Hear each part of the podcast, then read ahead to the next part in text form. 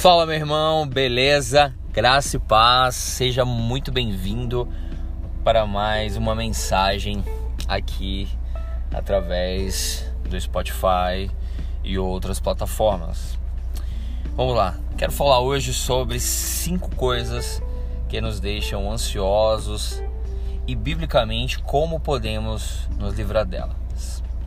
Quero fazer um, um adendo que eu não sou psicólogo, não tenho interesse nenhum em, em ser nesse momento. É, já fiz terapia, né? Faço.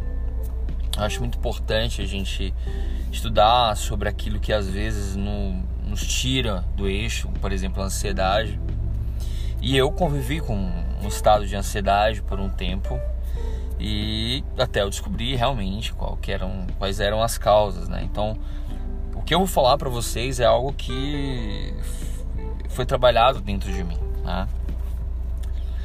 Então, é, o que, que significa ansiedade? É, dentro do dicionário, Michaelis fala assim: é um estado emocional frente a um futuro incerto, no qual o indivíduo se sente impotente e indefeso. Dizem que a ansiedade é o mal do século. Só que não. O próprio Jesus, ele falava: Não andeis ansiosos né, pelo que haveis de comer ou vestir. O próprio apóstolo Paulo, em Filipenses capítulo 4, verso 6, fala: Não andeis ansiosos de coisa alguma. Ou seja, é algo que a humanidade carrega. Isso pelo que a gente de registro desde o século I. Claro que hoje de repente está mais latente, né, pelo excesso de informações, como a sociedade está hoje, de fato. Então eu quero começar dentro das cinco coisas que nos deixam ansiosos falar primeiro da reputação. A gente escuta as pessoas comentarem, falar, olha, nossa, eu tenho uma reputação a zelar. E por cima de pau e pedra eu tenho que manter. É, vamos ver o que o próprio apóstolo Paulo, é, segundo Coríntios, capítulo 6, verso 8 e 9, fala assim: por honra e desonra, por difamação e por boa fama todos tidos como enganadores, sendo verdadeiros.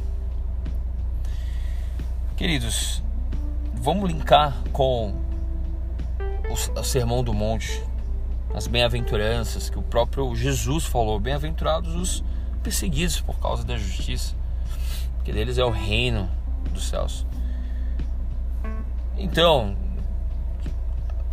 quer, quer bem, quer mal, a gente vão distorcer o que a gente fala. Às vezes acontece essa ansiedade, a gente querer é, defender a nossa reputação a todo custo. Isso pode nos causar uma ansiedade, um transtorno. Eu não.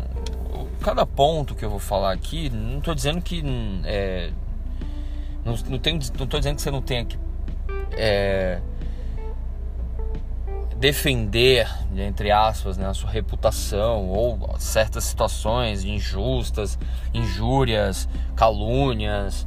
Claro, existem as leis, as justiças, cada um, né, tendo o discernimento do Espírito Santo, faz né, o que achar melhor. Mas eu estou dizendo que quando você se, se apega muito a cada um desse ponto, isso, às vezes de maneira desmedida, descontrolada, isso tem um, um desajuste. É, segundo ponto, a opinião dos outros.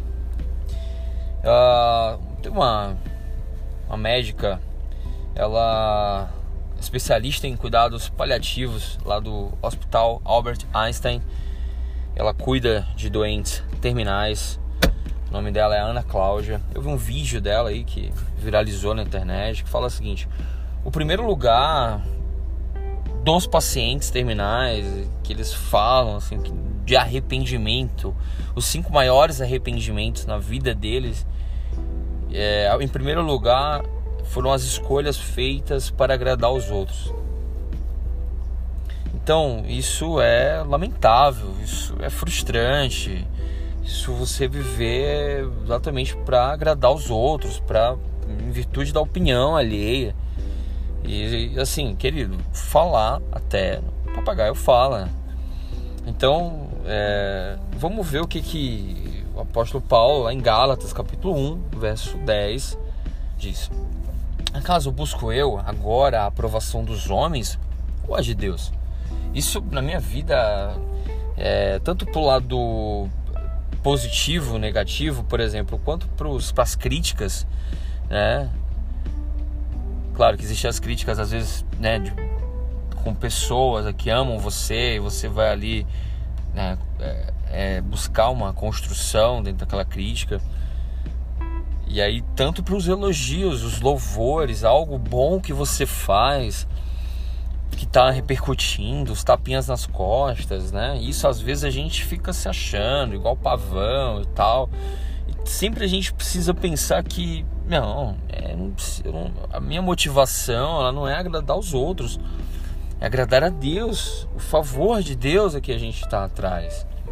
Isso é muito importante para a gente ter uma vida plena e não ansiosa. Terceiro lugar, status.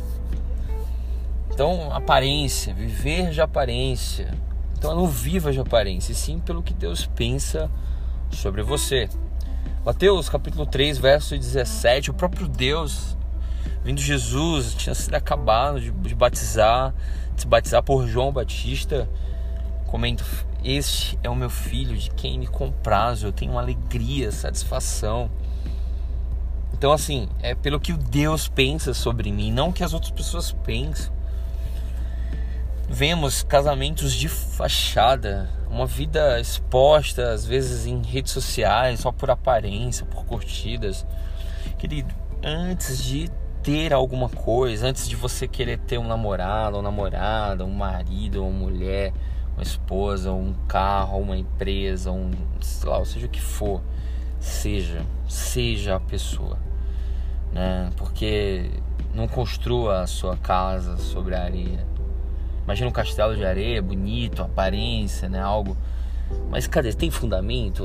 Não tem. Vem uma onda e bate e derruba tudo.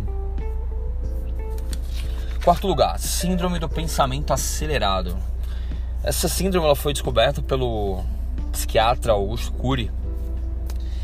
E ele, ele mesmo comenta o que, que é a causa disso. É um excesso de informação, de trabalho, de atividades pessoa não consegue parar, é um pensamento muito acelerado, entra num transtorno. Ele mesmo comenta que uma criança hoje ela tem mais acesso à informação do que um imperador romano em seus tempos áureos. Querido, isso é muita coisa. Então, quando eu vejo mães, avós falando assim: olha, mas essa criança é muito inteligente, é muito precoce Tá, ok, pode ser, sim, claro. Mas olha o tanto de estímulo que essa criança ela recebe. Ela é muito. Então não tem a internet hoje. Assim, o próprio, o próprio profeta Daniel falou que viriam tempos que a informação ia se multiplicar. Então a criança ela vive direto estimulada de tudo. De escola, em casa, internet, vídeos. Então não é isso acaba realmente fazendo com que a criança ela fique, seja precoce, se desenvolva mais rápido. Então, pensar demais causa ansiedade. Vamos ver o que é, está lá em 2 Coríntios, capítulo 10, verso 5. Levamos cativo todo pensamento para torná-lo obediente a Cristo. Sabe o que, que eu aprendo com isso, meu irmão? É que quando ele fala levando, levamos cativo, ou seja, é você que está no controle. Você, o Senhor tem, ele, antigamente tinha os seus escravos, então assim, quem tinha o controle era o Senhor. Você, nós, eu que tenho que estar no controle da situação. Eu falei, não, controle mental dos pensamentos, obediência a Cristo. E por último, queria agradar a todos. Quinto lugar. Eu acho assim que querer agradar todo mundo é impossível, né? O próprio Jesus agradou. E você acaba despendendo muita energia para obter a aprovação de todos, é impossível. Todos ficam felizes, menos você. Você acha que é isso legal? Não. Antes eu, eu Anderson, eu dizia muito sim para as outras pessoas. E mas dizia não para mim. Então, tá errado? Olha, somos limitados. Decepcionamos e somos decepcionados. Às vezes criar expectativa em cima de pessoas, algo, às vezes nos leva às decepções. Por isso, é importante a gente ter um autoconhecimento, sim. E qual é a saída disso tudo dentro do que eu falei, queridos? Oração e palavra do Senhor. Percebo que cada ponto eu coloquei um versículo para que a gente possa meditar. Mas a parte B do que eu falei em Filipenses, quando ele comenta de não andeis ansiosos de coisa alguma, mas tem a parte B, que ele fala assim: mas em tudo sejam conhecidas diante de Deus pela oração, súplica, com ações de graças. E a paz de Deus, que excede todo entendimento, guardará os vossos corações e os vossos sentimentos em Cristo Jesus. Ou seja, ore, queridos, antes de falar, resolver qualquer problema, ore. A palavra, a própria palavra fala isso, né? A gente, nós temos um recurso poderosíssimo que é a oração. Tudo, tudo, mas em tudo seja conhecido. Deus ele quer que a gente ore, tenha esse relacionamento com ele pela oração, pela súplica, colocando o coração na boca ali, clamando a Deus pela intervenção, com ações de graça, que é o que? Sabendo que agradecendo a Deus já pela intervenção, já pela resposta de oração, porque ele, aquilo que ele começou, ele vai terminar, que Deus ele é fiel. Então, queridos, irmão, viva a sua vida dentro do propósito que Deus tem para você e não a que os outros querem que você seja. Alinhe-se com aquilo que você nasceu para ser. Redescubra seus talentos. Manifeste os seus dons. A gente vê hoje uma sociedade que altamente vulnerável, né, nas suas emoções, é, vivendo com ansiedade, que causa depressão, dentro desse ciclo, dentro desse contexto, existem pessoas viciadas em remédios, tarja preta, e não conseguem dormir, pessoas assim abusando assim, tanto de remédios quanto de vícios. E aí isso vem os transtornos das mais diferentes formas. Eu não estou dizendo que não é interessante no começo, por um tempo, você tomar um remédio para melhorar algumas de repente uma síndrome do pânico, um burnout. Por um tempo. Mas não seja escravo disso a vida toda.